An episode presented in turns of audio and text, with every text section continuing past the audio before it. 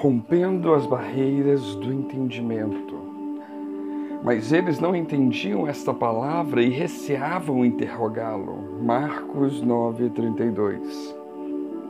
Receando perguntar a Jesus acerca do que ele estava falando, os discípulos ficaram ignorantes a respeito das promessas de Deus e da grande verdade das Escrituras. Jesus lhes disse: honestos e tardos de coração para crer tudo o que os profetas disseram. Porventura não convinha que o Cristo padecesse essas coisas e entrasse na sua glória? Lucas 24, 25 e 26.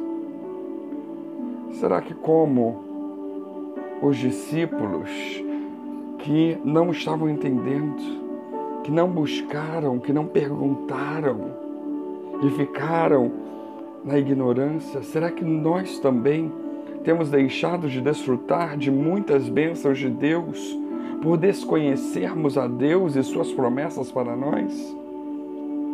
As suas palavras a nós em João 15, 7 são: Se vós estiverdes em mim e as minhas palavras estiverem em vós, pedireis tudo o que quiseres e vos será feito amedrontados de interrogar a Jesus.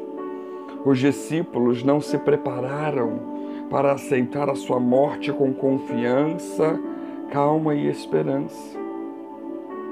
1 Coríntios 15, 3 e 4, porque primeiramente vos entreguei o que também vos recebi, que Cristo morreu por nossos pecados, segundo as Escrituras, e foi sepultado e que ressuscitou ao terceiro dia, segundo as Escrituras. Tudo já fora nos dado, tudo já fora nos apresentado. Jesus estava ali à disposição dos discípulos, mas eles não perguntaram, eles não procuraram entender, eles não dirimiram as suas dúvidas.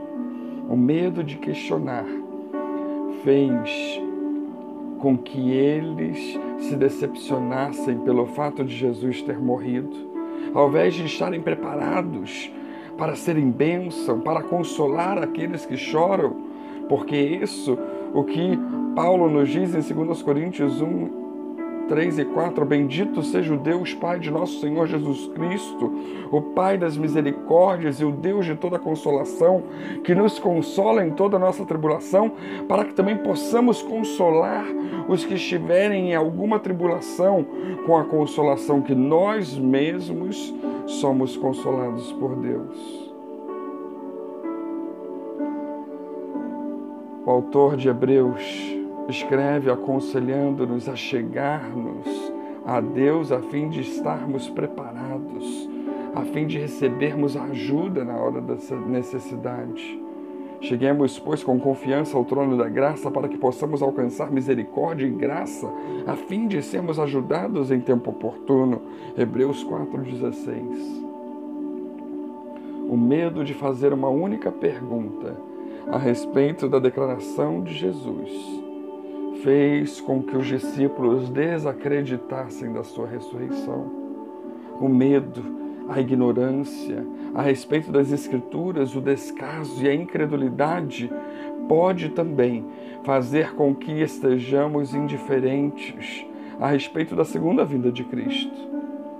Lembremos-nos que precisamos não só estar preparados para nos encontrar com Deus, como é necessário que também nós testemunhemos acerca do Evangelho para que igualmente todos tenham a oportunidade de se salvar.